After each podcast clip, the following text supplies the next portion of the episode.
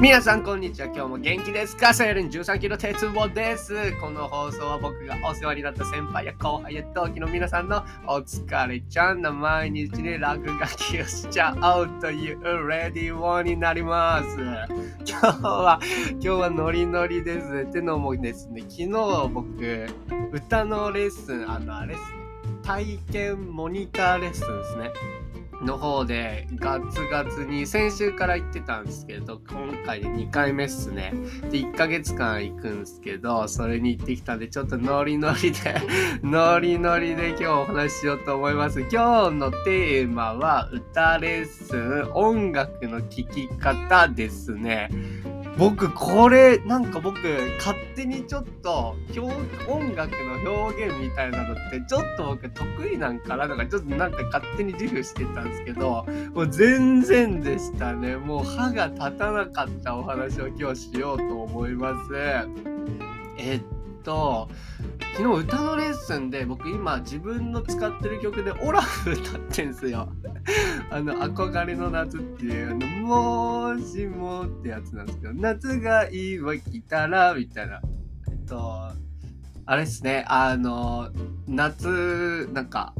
アナとかと一緒に山ん中おるときに、なんか夏が好きみたいな感じで突如歌う、歌い出す曲なんですけど、あれ歌ってんですね。で、その先生の方に、僕はとりあえず一回発声よりも音楽の表現とかそっちをもうちょっと磨いていこっかみたいなことを言って言われまして。で僕はなるほど音楽の表現音楽の表現、うん、何それってなっちゃったんですね。どういうことっていう。で、要はそれ何なんか言うと、結局伴奏にどんだけ乗れてるかみたいな。伴奏にどんだけ乗れてるかじゃないな。それはリズム出すね。リズム出すね。伴奏を聞いて、そこにどんだけ、その、要はオラフだったら、そのオラフの感情みたいなところを、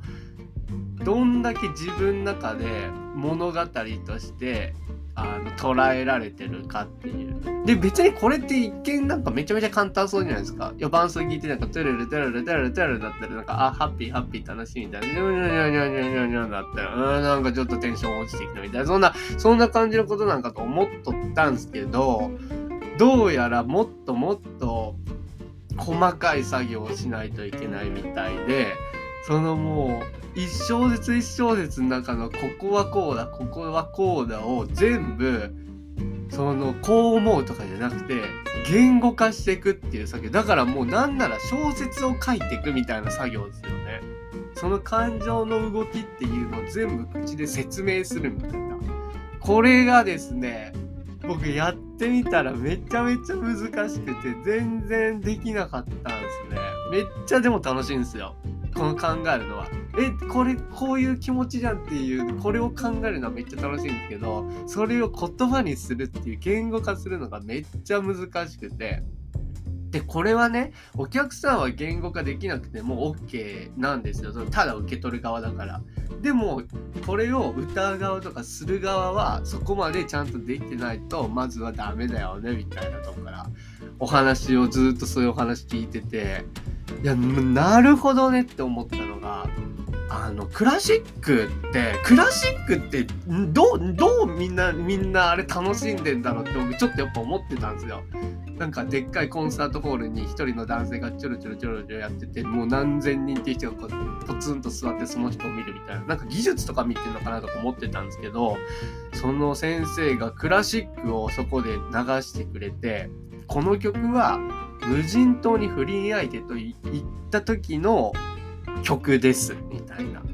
ほうほうほうほうって。それを聞いてから、で、そのオラフとかのそういう話を聞いてから、その無人島でに不倫相手と一体、そのクラシックの曲を、ピアノ、ピアノだけなんだけどね、それをピアノを聴くと、もうね、すげえ映画みたいだった。もう、うわ、もうめっちゃめっちゃめっちゃなんかめっちゃなんか緊張して緊張というかこの不倫のやっちゃいけないところとかがあ本当にそこまで意識向けたらここまでなんかもうイメージできるというか、もう映画じゃんってめちゃめちゃ思ったんですよ。てか言いまし、言いましたよ。映画っすね、これっつって。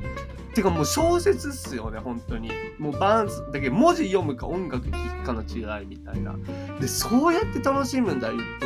ったら、いや、これはもう全部の曲につながるよ言われて、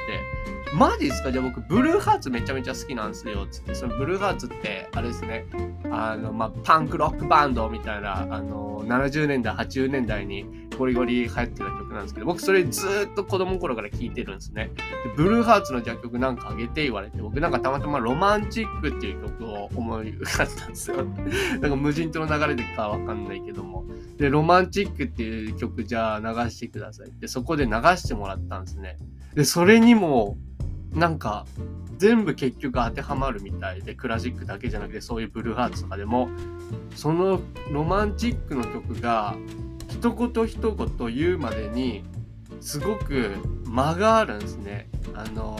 歌っちゃうとえっとね「あーじゃつたつたつた苦しめてつてつてつてつてつてつてつてつてつてってかわいそうって曲なんですけど、この、この長い間はなんでって言われて、Y って、ここ Y って聞かれたこと僕なかったんで、うわ、僕そんな今までずっと聞いてきたのに、そこを言語化なんかしようとしたことなかったわと思って、なんか全然音楽の聴き方がぐるっと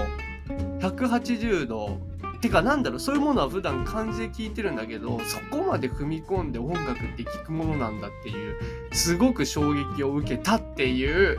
お話でした